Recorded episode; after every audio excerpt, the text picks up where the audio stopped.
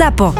Zábava v podcastoch. www.zabavavpodcastoch.sk Čo tam oni žujú? Je to ľahká droga, ktorá sa volá kád. Ono sa žuje v približne 20 krajinách. Je to legálna droga. Len chcem povedať, že... Opíš, čo to je? Je to vlastne... listy? Sú to vyschnuté listy? Alebo nie, sú to lístočky, nie sú vôbec vyschnuté, čerstvo natrhané, dáva sa to do alobalu, aby udržalo tú čerstvosť. Sú rôzne druhy kátu. Za také jedno balenie, napríklad vo vnútrozemí je to za $7.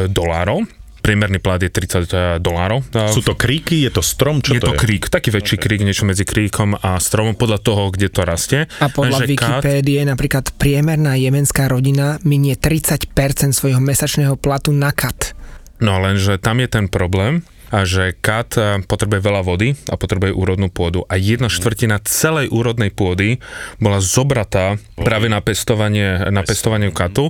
A keď si ty to dáš, ja som to skúšal pred 10 rokmi, teraz som to už nechcel, napríklad vtedy na Sokotru všetci čakali, kedy pristane lietadlo, aby im piloti nahádzali trošku katu, lebo vo vnútrozemí sú fakt, že tam 90% všetkých chlapov katuje. Po druhej hodine... Žujú to, áno? Žujú to. Napchajú si to do... Taká koka v Južnej Amerike, lenže koka nemá tie účinky, tam sa neaktivuje ten alkaloid, z ktorého sa vyrába kokain, ale pri kate sa aktivuje žuvaním, čiže to je rozdiel medzi kokou a týmto katom. Tých ľudí dáva do takého delíria, sú takí oťapení, nepotrebujú jesť, sú len strašne smední. Ty mu niečo povieš a on tú informáciu, on ťa vníma, ale tú informáciu spracuje za nejaké 2-3 minúty. Ja som prišiel do obchodu, niečo som si objednal, on tak na mňa pozera, že tak ja som si to zobral, zaplatil som, vydal som si a on to spracoval tú informáciu možno na druhý deň, že tam mal vyhodil blok. Lenže čo je však najhoršie, že vo vnútrozemskom Jemene po druhej hodine nikto nepracuje. Tam dokonca, keď bol ešte prezident prijímal len do 12. hodiny.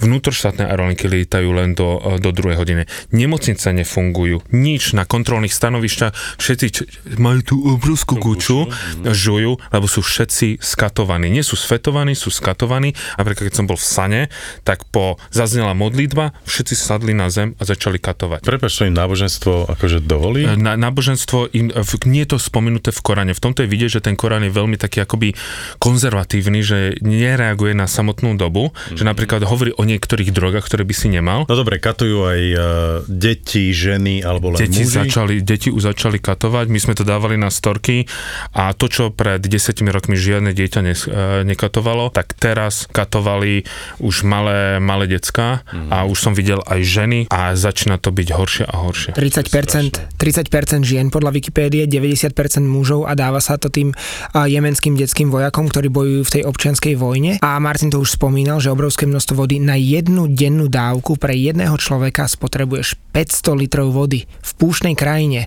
viac ako 40% všetkej pôdy v Jemene sa využíva na pestovanie katu. Napríklad naši sprievodcovia a dvaja tiež šoféri. Aj na Sokotre žujú všetci? Aj na Sokotre vo veľkom, ale z našich šoférov my sme mali asi 7 alebo 8 členov nášho tímu, ktorí sa kuchár, pomocník kuchára, druhý pomocník kuchára, traja šoféri a sprievodca. Rád vyšiel kožišku. Dvaja z nich katovali aktívne, každý deň viac menej, a keď sme odchádzali, tak sa nesmierne tešili, že prišlo lietadlo, lebo že vraj podľa správ doviezlo nový kat, ktorý je kvalitnejší a účinnejší ako ten, ktoré mali posledné mesiace. Lebo Sokotra netrpí tou vojnou alebo občianským konfliktom, ale trpí skôr tým, že sa na ňu zabudlo, hlavne počas tých najtvrdších bojov, a nebolo zásobovanie. Čiže oni mali úplne všetkého nedostatok a čo prichádza, je veľmi nízkej kvality. Že on sa neskutočne vytešoval, že bude mať lepší kat. Vôbec sa nechcel napríklad fotiť, lebo sa strašne hanbí za to, že katuje, nikto v jeho rodine to netuší. A tie krátkodobé stavy sú také, že trošku ako kokain, že ťa to vystrelí, ale veľmi rýchlo do nejakých 15 minút.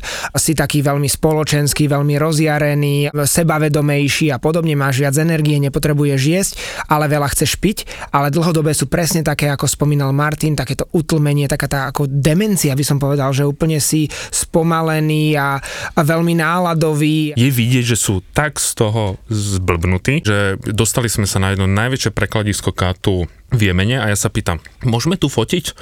Alebo môžeme tam ísť? Jasne, môžete ísť. Môžeme vás fotiť? Jasne, fotiť. Tak ako začali. Neolej sa pivkom. Neolem sa pivkom. A v tom momente po nás vystrelili. A vystrelil kvôli tomu, lebo mal pocit, že sme špioni. A keby nebol skatovaný, tak by vyhodnotil, bol by prízmyslo. Ono ti potláča, vieš, niekedy povieme, ja by som ťa prizabil, ale máš to v sebe, že neprizabiješ ho, lenže tam ti to trošku tak potláča. On potom ja sa strašne ospravím, poďte sa so mnou odfotiť a tak ďalej. Teda našťastie na Sokotre to až takéto tvrdé nebolo. No dobre, a nemali niektorí klienti chuť to vyskúšať? Vieš, neponúkali sme im to? No dobre, ale má šancu si to on napríklad... Určite, lebo naši sprievodcovia... Si to môžeš kúpiť všade. Napríklad vo vnútrozemskom Jemene si kád kúpiš, je to oveľa viac prístupnejšie ako pitná voda. To je proste všade. Oni sedia na takých vyvýšených sedačkách, na takých plošinách, lebo tam sú tí predajcovia, on to pred tým zákazníkom žuje, aby videl, že do akého stavu sa on dostal, vykrikuje, že vidíš tie podliaté oči jak angorský králik, a on že halala!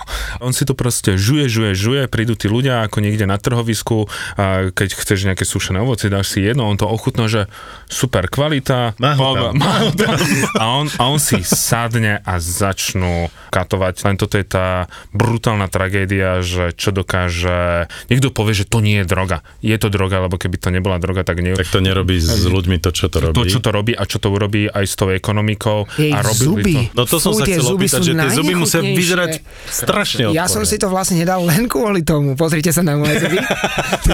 Takže Peťo nekatoval. A keď som videl, aké mal zuby ten sprievodca náš, to boli proste polovica mu chýbala, tie zvyšné boli úplne hnilé, hnedé, odporné a on, keď aktuálne nemal kat, tak bol veľmi podráždený náladový, akože pred nami sa snažil držať.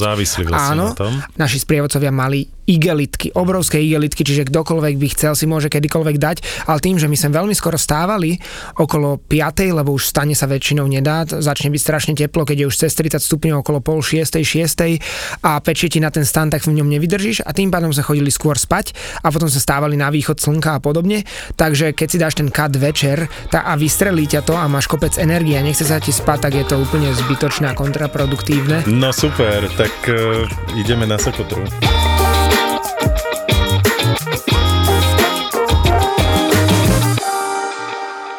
Ja som išiel na Sokotru, ktorá je ostrovom v Jemene. OK. A ty? Ja zase do vnútrozemského Jemenu, tam, kde je zase občianska vojna. Čiže rovnaká krajina, len úplne niekde inám, áno? Absolútne. Ja som išiel tam, kde tento rok bolo, že 20 turistov navštívilo vraj, podľa miestnych. Mm-hmm. A Peťa zase išiel na ostrov Sokotra, čo sú také Galapágy v Indickom oceáne, ktoré začali tam napríklad už chodiť aj Izraelčania, takže nejdeme zase z toho robiť nejakú turistickú destináciu, ale je to také, že tam tá vojna nie je. No a ja som odlietal do Madridu. A komu bolo lepšie? A tam boli 100 000 turistov a bolo to úžasné. No proste však viete, že ja Španielsko môžem, takže pochodil som si trošku po Španielsku, trošku Madrid, potom Toledo, Ávila, Segovia, vína oblasť Rioja, potom San Sebastián, odbehol som ešte aj do Francúzska, do Biarricu. Madrid je úžasný tou Granviou, čiže tou krásnou palácovou ulicou. Tam sme aj bývali, zvyčajne bývam proste na tej ulici, pretože tam sú tie krásne paláce, ktoré majú rooftop bary. Čiže každý ten hotel sa predbieha v tom, že ktorý rooftop bar je najlepší a ktoré koktejly. Čiže Madrid v noci sa premení na... V noci je neskutočný. Takže všetko sa premestňuje na strechy. Presne tak. A tým, že je tam teplejšie, tak samozrejme, že tie terasy žijú ešte do 1:00, 2:00 v noci. A proste tie drinky tam, to je bomba. Ktorý je tvoje najobľúbenejšie? Vieš čo, tá Kozmopolitan, ako tým začínam. A to čo je? No to je vodka, cranberry juice. Ja si myslím, že ktorý bar je tvoje najobľúbenejšie. Nie, drink. Aby ja pijem len gin tonic. Jasné, ale aj v tom je umenie niekoľkých, vieš, ginov, niekoľkých tonikov, niekoľkých príchutí. Ale ich sangria je fantastická. Áno, jasné, ale tak ja som vínový, prioritne ja som vínový, takže čo my sme sa tam napili hektolitrov kvalitného Verdecha, to je odroda Španielska, tak to bola radosť. Ale pozor, Španieli majú výborné piva, neviem, či viete. Samozrejme, že Budvar je Budvar. Potom dlho nič. Veľmi dlho nič. A ktoré španielské sú tie, ktoré by som mal skúsiť? Prečo ja mám robiť reklamu nejakým španielským značkám? No, to len tak sa pýtam, že ako keby... Nie, ja mám hlavne rád piva také tie hutnejšie, také tie oro. V Španielsku sa to volá, že nejaká značka a oro, čiže zlaté, také hutnejšie, že to má 7 a aj viac stupňov. Opäť, ja objavujem tie mesta práve tým, že sa prechádzam tými uličkami. Takže to nemusí byť ani o nejakej veľkej atrakcii, ale skôr to, že ideš nejakou ulicou a objavíš tam nejaký super podnik. A to je na tom Španielsku úžasné, že oni stále otvárajú nové a nové podniky, ktoré majú svoju atmosféru, ktoré majú úžasný dizajn, lebo oni milujú mať dizajnové podniky. No a potom tú atmosféru samozrejme tvoria tí ľudia, tí Španieli, ktorí sú hluční a ktorí stále rozprávajú. Ani nehovor. Sme tam boli s chalanmi na chalanskom výlete 2 roky dozadu, naposledy, bola fakt prdel. Čo to znamená chalanský výlet? Tak chodím, snažili sme sa chodiť a raz ročne s chalanmi proste zabaviť sa a tak. Okay. A zrovna úplnou náhodou to vyšlo, že sme tam došli presne v dátume najväčšieho európskeho gay prideu. To som že povedal ako for, že či ste prišli na pride. Ale my sme to nevedeli, my sme došli do Madridu a pozeráme, že všade pobehujú chalani s duhovými vlajkami poobliekaní, vieš, do kožených oblečkov alebo v reťaziach a tak. A proste dúhovo, bolo dúhovo. Áno, bolo teplo. A veľmi, to je myslím, že jún, lebo zvyčajne tie pridey sú po svete. Preto vravím, že bolo teplo. V júni, no. A v Madride býva naozaj 40 plus v tom čase. No a došli sme na apartmán a ten chlapík nám dával kľúč a hovorí, čo chalani, došli ste na pride? A my, že nie. A ona nás pozerá, že 4 chalani v 2 izbách so spoločnou postelou, že dobre, jasné, užite si to. Lebo ešte, že vám nedal, vieš, že kľúč a kondomy. Vieš čo, mne sa napríklad raz stalo, lebo to sa stáva, ale nie v hoteloch, no. Nebolo to síce na prade, ale keď som raz prišiel do Číny a mal som skupinu, a to bolo v roku 2005, keď bolo také všeobecné nadšenie mať niečo s nejakým bielým, ako u Číňaniek, a keď oni videli, že som mal skupinu a bolo tam viac báb, tak som prišiel na hotel a tam mám, okrem toho, že ma tam čakalo nejaké víno a tak ďalej, tak som mal taký košíček a tam bolo, že 20 balení kondomov na 2 noci. A ja tak sa pýtam, že na čo mi toľko je? No tak ty si ten biely, ty musíš mať nejaké, ty ho musíš mať veľkého, lebo oni majú tú predstavu, že toto a že proste po tebe musia ísť tie baby. To som stalo ináč v Južnej Koreji, že som došiel na recepciu, tiež som si omylom zabukoval takýto nejaký hodinový hotel, lebo bol relatívne lacný. Tento bol zrovna. Všade boli obnažené ženy na stenách, akože normálne tapety. No aj bolo proste celú noc, tam bolo počuť vrieskanie, ako keby niekoho zdierali z kože, ale našťastie vždy iba v takých 10-minútových intervalov, potom to stíchlo na chvíľu a potom znova. No a on keď mi dával kľúč, tak vyložil aj kondómy, zo pár kondomov na tú recepciu a hovorí, budete sám? A ja vravím, že áno. A hneď mi tie kondómy zobral, iba ich stiahol. Čo to je? Ale viete, prečo Aziatky vrieskajú? No ja viem, ale povedz. Oni musia dať ten pocit, že si to užívajú, pretože v azijskej kultúre je, že ak muž nedá žene orgazmus, tak je menej ceny. Takže tých chlapov viac zaujíma, aby žena dosiahla ten orgazmus. Takže aby bola spokojná. Ale ženy zase vedia, že nie vždy sa to podarí. Tak, čiže to zahrajú, že sa im to podarilo. Okay. Poriadne. A túto verziu si chcel povedať aj ty? Alebo máš inú skúsenosť? Áno, presne túto. Are you satisfied? Very. Vedeli ste, že každá kvapka piva Budweiser Budvar originál, ktorá sa predá od Nového Zélandu po Kanadu, je vyrobená len v českých Budejoviciach? A teraz si užite váš obľúbený podcast. Jemen je krajina na juhu arabského polostrova, ktorá je obklopená Saudskou Arábiou a Omanom a volala, kedy to bola jedna z najbohatších vôbec arabských krajín. Ona sa nazývala niekedy tzv. Šťastná Arábia alebo Arabia Felix, alebo sa tam ťažilo, alebo sa vyrábalo kadidlo, a takisto tam bol najkvalitnejší med, tade prechádzala hodvábna cesta a keď my sme sa tu predtým bavili o nejakom Dubaji, Abu Dhabi a tak ďalej, že to boli ešte pred 30 rokmi, že púšne krajiny, tak Jemen vždy patril medzi takouto kolískou tej historickej civilizácie, tam sú najúrodnejšie polia, proste vždy tam niečo bolo, lenže momentálne v tom vnútrozemskom Jemene je brutálna občianská vojna, na svete nemáš nikde tak dlhotrvajúci konflikt medzi sunitmi, šítmi, už to trvá viac ako 60 rokov, od 60 rokov s nejakými prestávkami, ale v dnešnej dobe je tam proste najbrutálnejšia vojna, kde do toho zasahujú aj Saudi, aj Irán, suniti, šíti sa medzi sebou, mláťa. Emiráti, po tom, čo im tam bol zabitý princ jeden, tak sa stiahol. Do toho pôsobia aj Rusi. Samozrejme zase Američan vypúšťajú zase svoje drony z dubajského letiska a tak ďalej. Oni vo veľkom spolu s Britmi a Austrálčanmi predávajú zbranie Saudom a Emirátom, čiže tí si to tam testujú.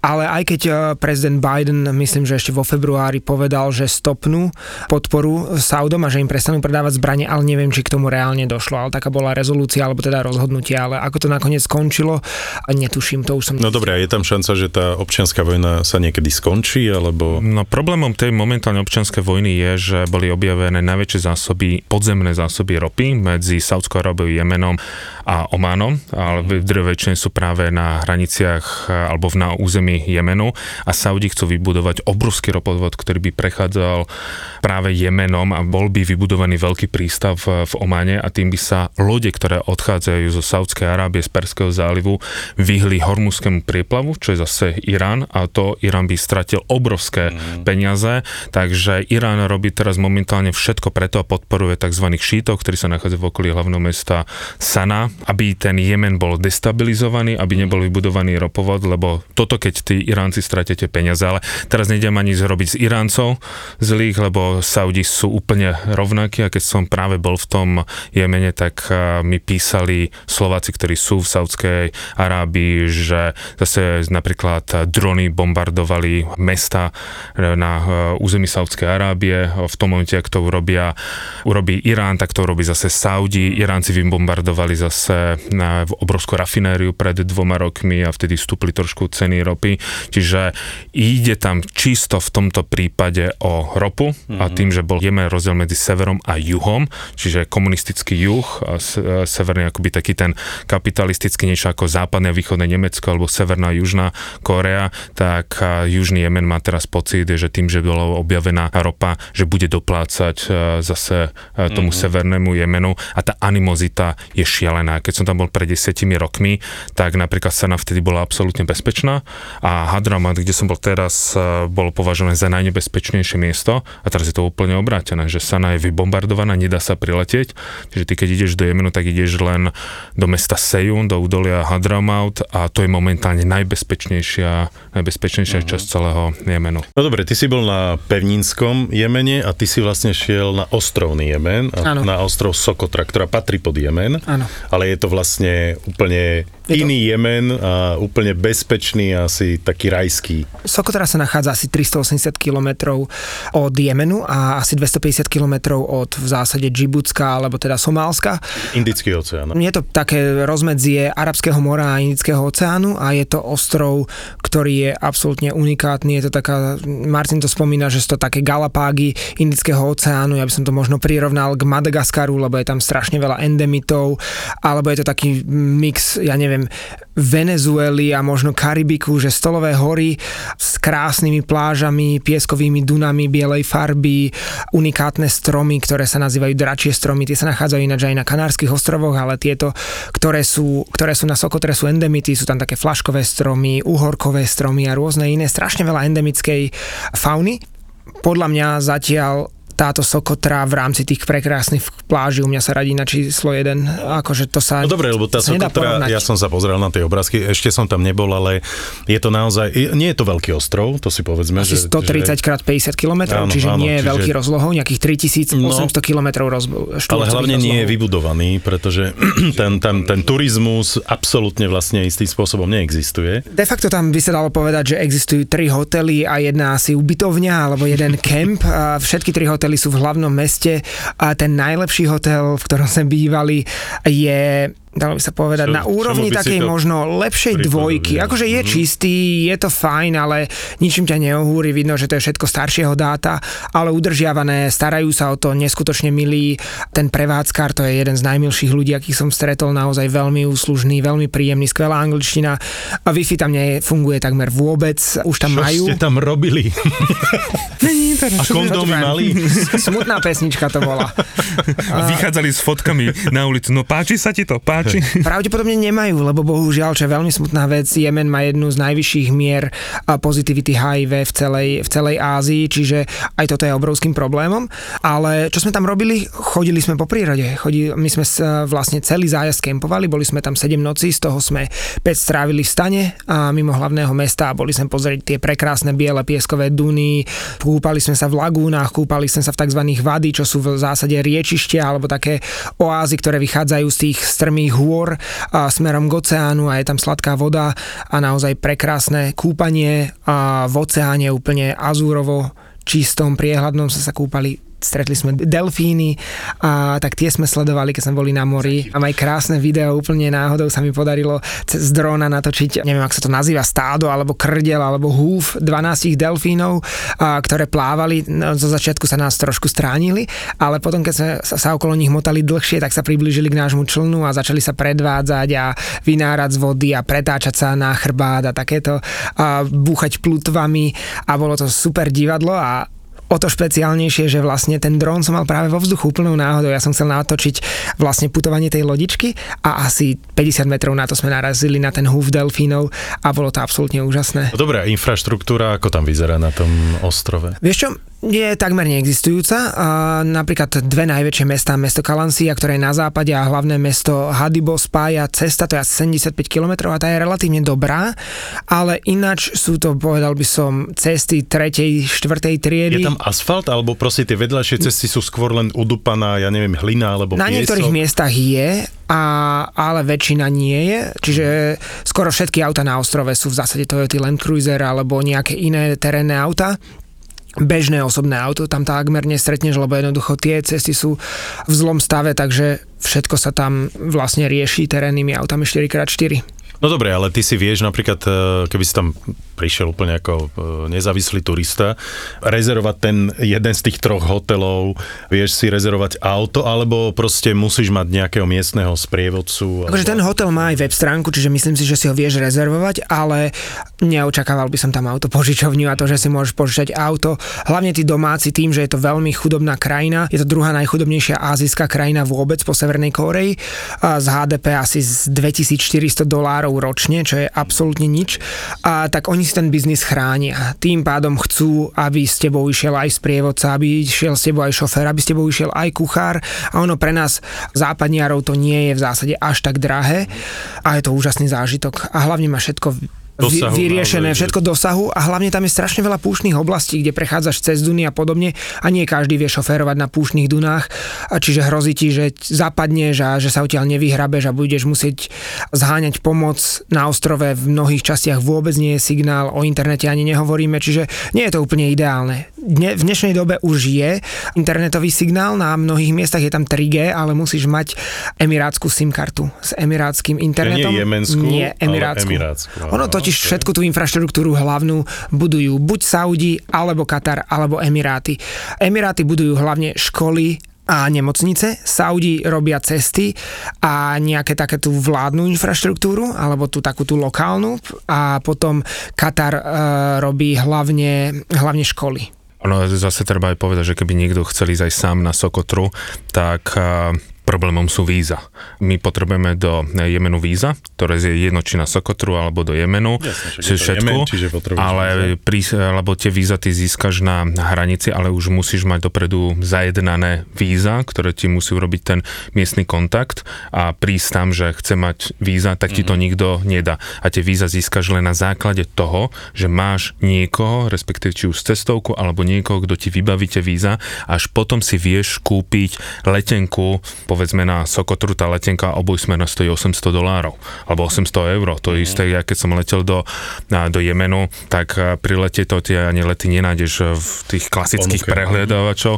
Mňa stalo $1000 z Káhiry do Sejunu, čo hovoríme o 3 až 4 hodinovom lete so starým lietadlom s ukrajinským pilotom, ktorý trénoval v 67. v Kieve, keď som sa s ním rozprával. No dobre, čiže ako sa dá letieť reálne do Jemenu?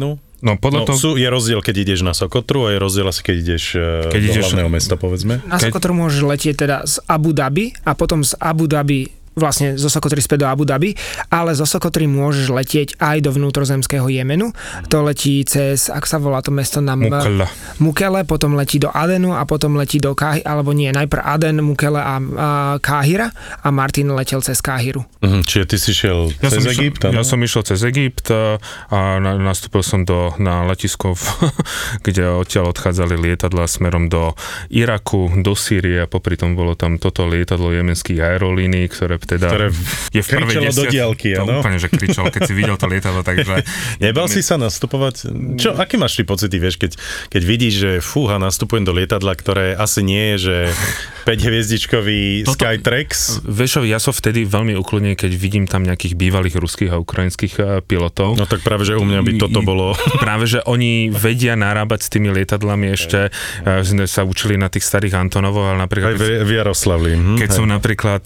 Tak vieš, len jediná letecká spoločnosť, ktorá nepadla, je Qantas, zapadla aj Emirates, padol aj Turkish a tak ďalej.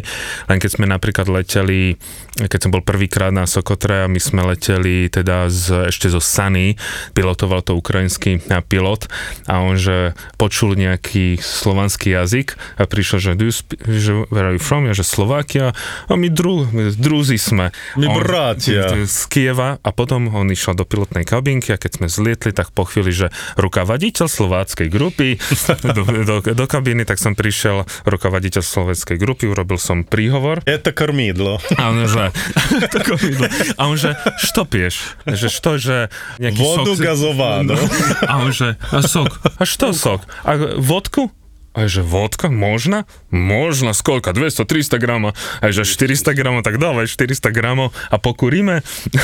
Tak sme pofajčevali. To bolo koľko rokov dozadu? To bolo 10 rokov dozadu. Okay. A sme leteli na Sokotru a to bol vlastne môj druhý prílet na Sokotru a 5 minút predtým nás otočili späť, lebo letisko v Sokotre, čo je aj do dnešných dní, musíš mať vizuálny pohľad na letiskovú dráhu, čiže... A bolo čo, zafúkané pieskom? Vieš čo, tam, tým, že je to ostrov, tak máš mraky a vtedy akorát tie mraky sadli na tú letiskovú plochu, tak sme to museli stočiť a... Tak si malo 300 gramov vodky viacej. Ale ja som tam zobral vtedy aj maminu, tak sa strašne smiala, že akože vystúpil som trošku taký nacinkaný z pilotnej kabinky. Zrovna včera bol článok na Instagrame, kde bol odkaz, že jedna z najväčších katastrof v rámci letectva.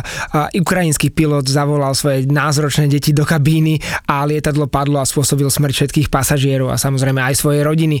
Čiže tieto príhody... No, to sú... proste Rusi, Ukrajinci. No. Dobre, nechcem, samozrejme, prepáčte, mám kamarátov aj Rusov, aj Ukrajincov, hej, mám vás všetkých rád, ale o nich chcem zrovna rozprávať, čiže môžeme pokračovať o Rusoch. A tým, že na Sokotre bolo... Čo ti urobili?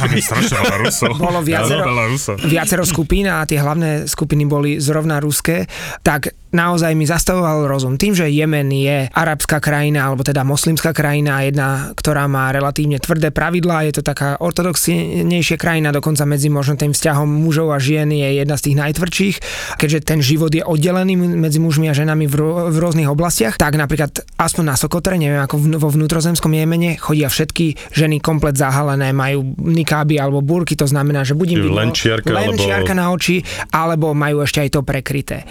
No a v mestách sa odporúča, aby naše ženy západné, ktoré nie sú brané za bežnú ženu, chodili minimálne zahalené, že dlhé rukávy a nejaká sukňa, po prípade šatka na hlave. No už si viem predstaviť tie rusky. Samozrejme, rusky chodili v tielkách s kraťaskami štýlu Palo Habera, a to aj Rusi. Bol tam pán, možno 60-ročný, ktorý mal také kraťasky, že keď si sadol, tak podľa mňa mu obe guličky vypadávali von. A Rusky, napríklad, keď sme išli sa prejsť, to som videl iba na recepcii, sme sa stretli obe skupiny, ona išla v nejakom tielku a úplne mini kraťaskoch, tak jej povedal sprievodca, že toto nie je, chod sa prezliecť. Tak ona došla v najobťahnutejších legínach, aké existujú. Čiže všetky vyrysovaná. Áno, bolo kompletne vidieť, čiže toto bol problém. Potom, keď sme išli na letisko, tak samozrejme boli tam povinné rúška. Žiadny z Rusov si rúško nedal, oni ani v lietadle, ani na letisku ho nemali a tá Ruska si dokonca priamo v lietadle na sedadle zapálila elektronickú cigaretu a fajčila ju. Takže si ju skrývala za batožinu, za ruksak, ktorý mal, alebo za kabelku, mala položenú na kolenách a každú chvíľu ju vyťahovala a fajčila, keď nešla okolo letuška. Čiže oni nejaké dodržiavanie pravidiel... ženu na niečo. Toto som iba počul, ja som sedel o pár radov za ňou, ale vedľa nej sedeli naši klienti, ktorí mi to potom rozprávali následne po lete a ja by som ju určite nahlásil. Mňa toto tak rozčuluje. Toto mňa vytáča. Proste povinnosti alebo pravidlá sú na to, aby sa dodržiavali. No ja si v lietadle vždy spravím neskutočný poriadok. V celom lietadle, tak už viete. Ty. Nie, proste mňa vytáča to, keď niekto akože telefonuje, vieš ako, hej, FaceTime a vykrikuje: "Ahoj, tu som práve v tomto lietadle." lietadle, pozri sa, tak toto vyzerá, hej, a už ho upozorňuje aj tá letuška, že už musíte ukončiť váš hovor. Proste tá arogancia ľudí, ktorí cestujú, niektorých ľudí samozrejme, ma brutálne vytáča a vtedy, keď ju nerešpektujú, tak ja vybehnem ako ďalší pasažier lietadla. A robíš poriadok. No a robím poriadok, jasné.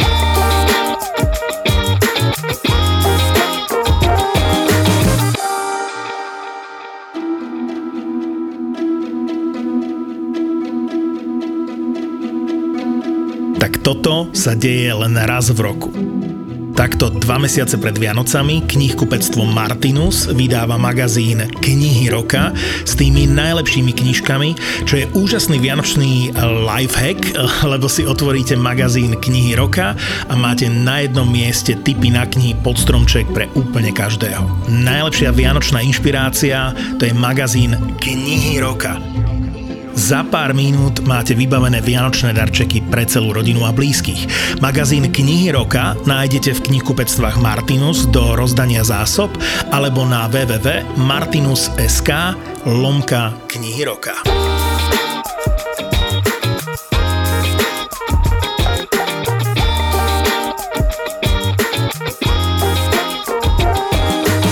Skoro sme odleteli 9, prišli sme u 8 a bolo to veľmi vtipné a sedeli sme v letiskovej hale, čakali sme teda na odlet, ináč bol tam jeden ruský influencer so svojou ruskou pipinkou zoperovanou a podobne a tá si na ňo v letiskovej hale sadla obkročmo a začali sa boskávať, čiže jemenský pán za nimi normálne prišiel, že toto je už príliš, že zleste zo seba... Rešpektovali to, ale... Ale že im to nedojde, ja proste stále nechápem, vieš, tú hranicu... Je to šokujúce, lebo prichádzaš pozerať inú kultúru, o ktorej vieš, že je úplne iná a že by si mal nejako... Naozaj, iné slovo ako rešpekt neexistuje. No, ale čo bola krajšia epizódka na tom letisku, tak kým sme čakali, a tak sme sedeli spolu s klientkami Dominikou a Vierkou a odrazu prišla... Prečo ich menuješ?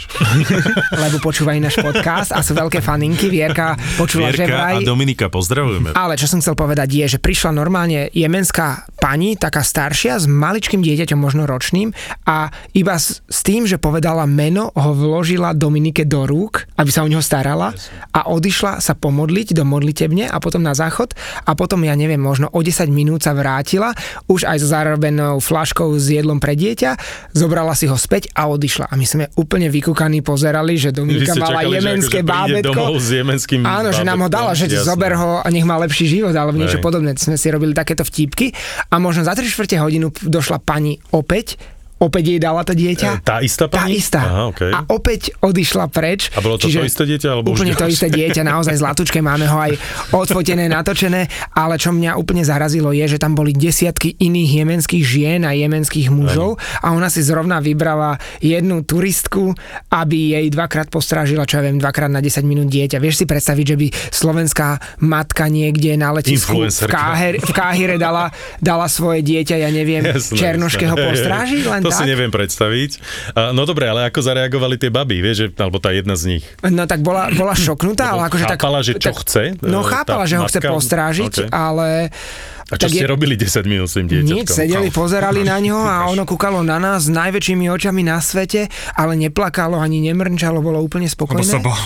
A také tváre ešte nevidelo.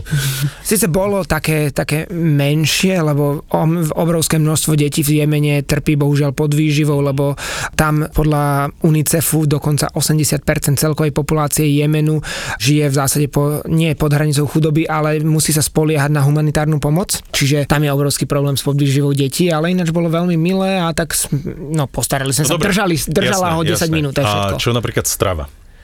Strava bola vynikajúca, akože naozaj... Nie, ale boli to hlavne ryby, akože čerstvé ryby z mora, ktoré ulovili miestni rybári, alebo dokonca talianski rybári, lebo bola tam aj skupina talianskych rybárov, ktorí tam mali rybársky zájazd, lebo práve Sokotra leží na jednom z najaktívnejších a najväčších morských prúdov v rámci Indického oceánu a tým pádom priváža obrovskú varietu rôznych hejnári, presne tak. Čiže oni tam chytali, a to som ešte v živote nevidel, ten chalan nahadzoval a čo minúta, tak vytiahol, ja neviem, polmetrovú rybu, proste normálne ju hodil na breh tým svojim kamošom a hodil a do 30 sekúnd novú. Ja som to natáčal a za 5 minút mám asi 7 jeho úlovkov natočených. No, mali ste tým pádom čo jesť. Lebo oni sú odborníci a on vedel, že je zrovna príliv a že tam sa stál na takých skalných kvázi bralách a do tých malých jazierok mu to naháňalo ryby, ktoré jednoducho tam ich bolo strašne veľa a tým pádom sa bili o potravu a hneď sa chytali okamžite. Ja som s týmto mal, že keď som toto bol môj najväčší rybársky úlovok vôbec v Jemene. No tak to chápem, no tak to si ručne možno. Počkaj, nie, ja som prvýkrát išiel na rybolov. Ja som to presne, jak Peťo hovoril, že hodil a samozrejme nie veľké ryby, ale také len udicu s háčikom bez nejakej návnady a ja som len tak ešte s jedným klientom sme tak akože, že kto skôr vyťahne za do 2 minút som také menšie rybky nahádzal do tohto, ale ovtedy mám obrovskú smolu na chytanie rýb, lebo hneď na to som išiel na Kamčatku, kde ťahli lososy. Všetci ulovili v priebehu hodín. My sme išli 3 dní. Ja za 3 dní ani jedného maličkého lososa som nechytil. Na to, aby ste si naplno vychutnali tento podcast, vám stačia dve veci. Kľud a dobre vychladený Budweiser Budvar originál. Pozdravujeme z Republiky piva. Centrálne v Jemene nie je veľa potravín, tak vy ako turisti ste pocítili niekedy, že je tam proste nedostatok jedla? My sme mali fantastické jedlo, ak som spomínal tie čerstvé ryby, ktoré boli... A raňajky boli čo, ovocie alebo... Na raňajky boli väčšinou ich lokálne chleby, ktoré tam proste upiekli na panvici, a také tie typické arabské chleby, alebo také aj... Také plackoidné? Áno, skôr? Také ako, dalo by sa to porovnať k nánom, alebo nejaké čapáty, alebo paráty a podobne. Tie pakistánske indické, arabské sú veľmi podobné, také tenké, veľmi chutné, k tomu sa mali nutelu, originál. Čo oni dávajú nutelu aj do klasických syrov, že oni majú aj plesňové syry, klasický syr a polejú to majonézo a na to dajú nutelu. Toto si aj nedám. Takže tavené syry tiež, ako Martin spomína, džemy. No dobre, ovocie, je tam dostatok ovocia? Vieš, my sme mali iba pomaranče, ale tie boli fantastické, jedny z najlepších pomarančov, čo som kedy jedol. Podľa mňa boli miestne. A jablká sme mali a žiadne iné ovoce nebolo. Ešte figy zoženieš, ale podľa mňa tie figy sú dovážané zo Saudskej Arábie. A sa mi zdá podľa distribútora, ktorý bol nalepený na obale. No a na obed sme mali vždy ryžu a rybu. A na večeru sme mali v zásade zvyšky tej ryby, ale už akože nasekané a s cestovinami, čiže boli to nejaké špagety s kúskami tuniaka alebo špagety s kúskami inej morskej ryby a chuťovo to bolo vynikajúce. K tomu samozrejme silný sladký čaj arabský, ktorý bol naozaj fantastický a... Alkohol tam asi nehrozí? Však... Zoženieš, mali sme alkohol, nejakú domácu, neviem čo icu, fakt netuším, čo to bolo. Ale ty napríklad nemôžeš priviesť si vo svojej batožine. Na Sokotru legálne môžeš, že vraj, čo nám hovorili všetci domáci a hovorili nám to aj Rusi, ktorí si doniesli, že vraj vychádzali z letiskovej haly. Že vraj môžeš liter tvrdého alkoholu a 1,5 litra vína alebo piva doniesť so sebou legálne. A 2 pornočasopisy. Ale na Sokotre... Alebo nejakú influencerku. Áno, akože... tak treba sa zariadiť. Hej. Ale na Sokotre sme zohnali. Alebo nejaký kolagén, alebo niečo také možno. No, to. Ja som vôbec nevedel, že čo sa tu odohralo. No, oveľa si prišiel, ale vráťme sa do jedného. Ale na Sokotre sme zohnali pivovicu na posledný večer a tak chcem ešte povedať jednu príhodu, ktorá bola úplne super. Tí lokálni chalani nám zohnali alebo vybavili rozlúčkový večer. Zobrali nás na jednu takú dunu, ktorá bola nad morom. Volala sa Duna, hej? Zabrali nás na jednu dunu. Hovoríme o arabskej krajine, kde je naozaj delený svet na mužov a ženy. A práve preto to bol úžasný zážitok, že na tej dune nás čakali ženy. Viem, ako to teraz znie. Ale bolo tam 11 komplet zahalených žien, teda na ninjou, teda iba s priezorom. A bola to ženská bubnová kapela, ktorá nám hrala tradičné jemenské alebo sokotránske piesne a k tomu spievala. Ďurovčík to režiroval. No. Ale zaujímavé bolo, že aj napriek tomu, že ten svet je tak delený v tej časti sveta, tak tie ženy tam boli bez manželov, boli samé, bolo ich 11 a zo začiatku boli veľmi odmerané, keď sme si ich točili a podobne, že vraj prvýkrát nechali niekoho točiť. Ale oni vedeli, že prídete, nie? Áno, vedeli, ale že normálne nenechajú nikoho točiť, že nás nechali z nejakého dôvodu točiť a potom asi po 3/4 hodinke sa normálne rozkokošili a neodhalili sa, ale začali si aj medzi sebou vtipkovať, smiali sa a začali aj s nami tancovať, čo je pre mňa, že úplne nevídané, že a to potom aj sprievodca hovoril, možno to hovorí každému, ale zdalo sa mi, že nie, že to je úprimné, že toto ešte nezažil. A aj na nich bolo vidieť, že normálne im žiarili oči, vieš, akože šťastím, jasne, že jednoducho sa odviazali a vtedy sme ale už... Ale prepáč, čo to spôsobilo podľa teba? Čo? Ja si myslím, že my sme boli takí... Tak uvoľnení a áno, tak priateľskí. Aj sme tancovali a všetko. Mm-hmm. Asi sme im boli sympatickí. A keď sa oni rozkokošili, tak sme prestali my točiť, aby sme jednoducho, ako náhle vyťahneš veľký foťák, tak narušíš tú krechu rovnováhu, lebo ona nechce byť niekde videná, aj, že sa zabáva v partii cudzích mužov, ktorí ešte nie sú ani Arabi, alebo teda moslimovia a podobne. A toto bol veľmi špeciálny moment. Ja som to napríklad ešte nikde inde takto, nazvem to, intímne nezažil, že jednoducho ženy samé by sa normálne takto bavili s cudzincami v tak ortodoxnej krajine. No dobre, ale čiže asi keď by niekto akože uvažoval nad Jemenom, tak dobre, Sokotra je úplne niečo iné ako pevninský, vnútrozemský Jemen. Sokotra je o prírode, hej, o džungli, istým spôsobom. Nie, vôbec nie. Džungli, ale v zmysle toho, že nemáš nič vybudované. Tak ja som to myslel. Nie je doslovnú džunglu, ale... Ja by som to, že proste to je jak nebo a peklo. Sokotra je raj, vnútrozemský je v tomto prípade peklo.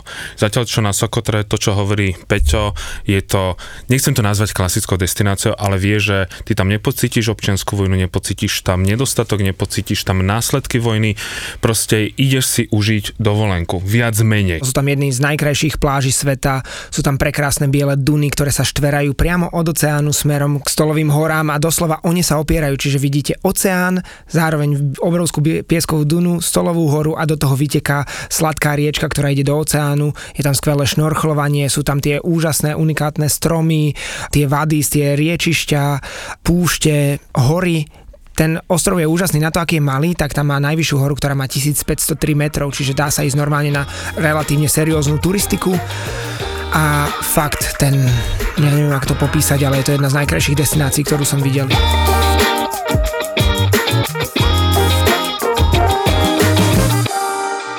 Od toho oceánu sa štveráme na tú, 300 metrov vysokú pieskovú dunu, makačka ako blázon, ja nesiem púzdro s drónom, otvorím drón, idem ho naštartovať a pozerám, že v telefóne...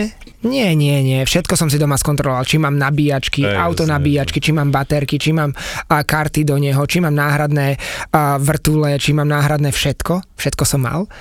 Pripnem ho na ovládač, a ja mám telefon nastavený, aby mi optimalizoval miesto. Keď mám málo miesta, tak mi zmazáva nepoužívané aplikácie. A zmazal mi aplikáciu na ovládanie drónu. Čiže všetko som mal, okrem aplikácie na drón. To znamenalo, že nemôžem s ním... Schopný ovládať. Áno, nie si schopný ho dostať do vzduchu. Čiže ja som sa tam skoro rozplakal. Naozaj som tam sedel na tej dune s hlavou... V piesku, áno, tak. S tým, že bolo mi neskutočne smutno, že jedno z najkrajších miest na planéte ho nemôžem používať.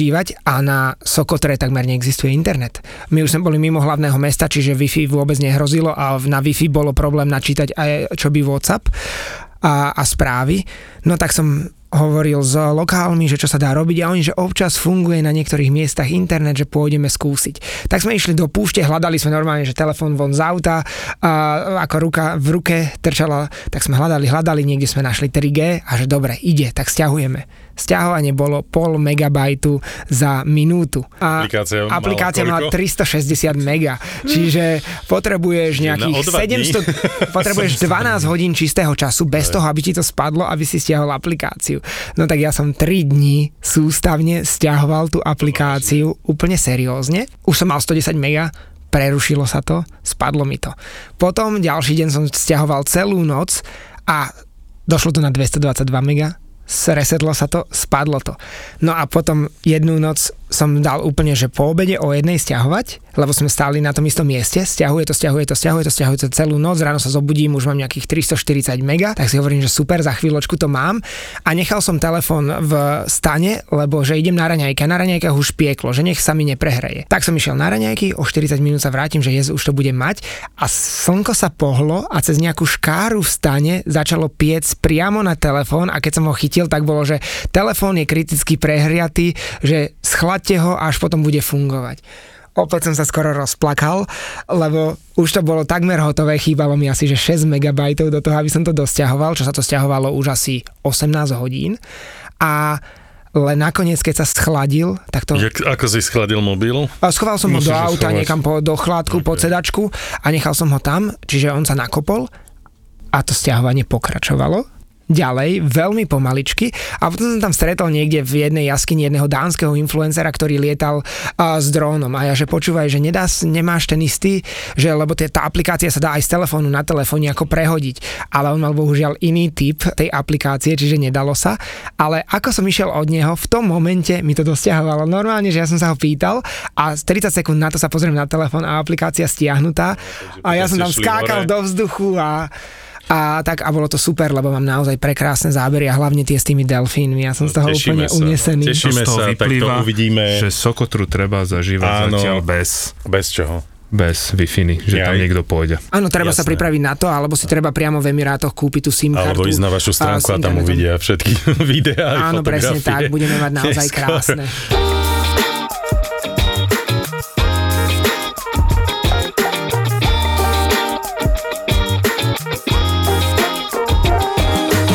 Na Sokotre by sa toto napríklad, to čo sa mne prihodilo, nestalo. Ja som brutálne opatrný človek, keď idem do takýchto nejakých vojenských oblastí a keď sme vystupovali, pýtame sa, môžeme tu fotiť? Akože môžeme si urobiť fotku ja a lietadlo a my sme si spravili, my sme tam boli traja, sme si spravili fotku a za chvíľku za mňou prišiel jeden a normálne ma zatkli, že som špión Iráncov a nezatkli ma, že by mi dali nejaké puta, ale proste bol som na letisku 3 hodiny, 3 hodiny vypočúvali, robili zápisnicu, pretože že oni vyhodnotili, že keď si niekto robí selfiečko, tak si ho robí takto. Len ja som mal tú ruku bližšie, čiže niečo iné som fotil a bolo im podozrivé, prečo som napríklad odfotil, keď pristáva lietadlo, ale ja som nevedel, že v blízkosti je vojenská základňa Saudskej Arábie. Však ale neukázal si im, že čo si nafotil? Ja som všetko im ukázal, ale oni to vyhodnotili, že toto je presne špionský spôsob správania. No, však ale tak. Pustili ma, že môžem ísť na hotel, ale že nepustia ma von z mesta. Na druhý deň som prišiel, povedali, idete na základňu Saudskej Arábie a tam vás nejaký dôstojník bude vypočúvať. A vtedy najviac tak pomôže, OK, v poriadku, nič sa nedieje. On bol z toho prekvapený, že neprotestujem a on, že dokáže nie si špiónom. Ježe, jak ja ti to mám dokázať? Ty máš mi dokázať, že som špiónom, ukazoval mi tam nejakú... Si špión, nie som špión, si špión. Tak som sa dohadoval. A vieš čo, nakoniec tomu celému pomohlo? On, že... Pivo.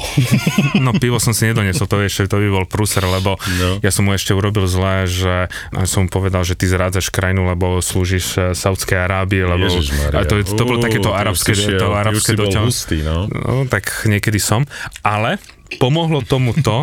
Guča v hube a bol si hustý, čo? Deň predtým ma vypustil rýchlo z letiska, lebo už potreboval mať guču v ústach, na druhý deň prišiel, už bol trošku pokojnejší, on, že dokáž to. Takže tak si pozri napríklad, ja neviem, môj Facebook, môj Instagram, kde sa pohybujem, že ja proste cestujem po celom svete. Máš Instagram? Áno. A on si teraz pozrel Instagram. Poznáš Bruchel? Si pozrel Instagram, že Travelistan a pozrel, že vy tam máte 42 000 sledovateľov, že ty tam máš 42 000 sledovateľov, že no, ty nemôžeš byť špión. Odfotí sa so mnou.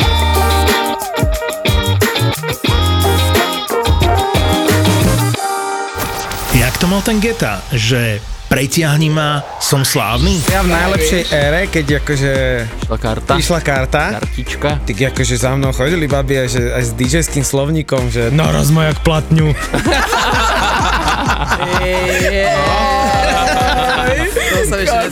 To je legendárna storička, no. Miro, EKG Eker a Milan Lieskovský, top DJ, ktorým v tomto podcaste ale nebude stačiť. Chcem vidieť vaše ruky! Ani je tu niekto! Vážne chcem. Nazvali sme to, že ja som v neom, úžase. Že do druhej nohy sme to nazvali. No, tak. Ďalší podcast. Vyskúšaj pánvicu. Ja som sa teraz dozvedel pred ani nepol rokom, že čo je PMS. Ty si taký ženský Boris. Pánvica. To je podcast produkcií ZAPO.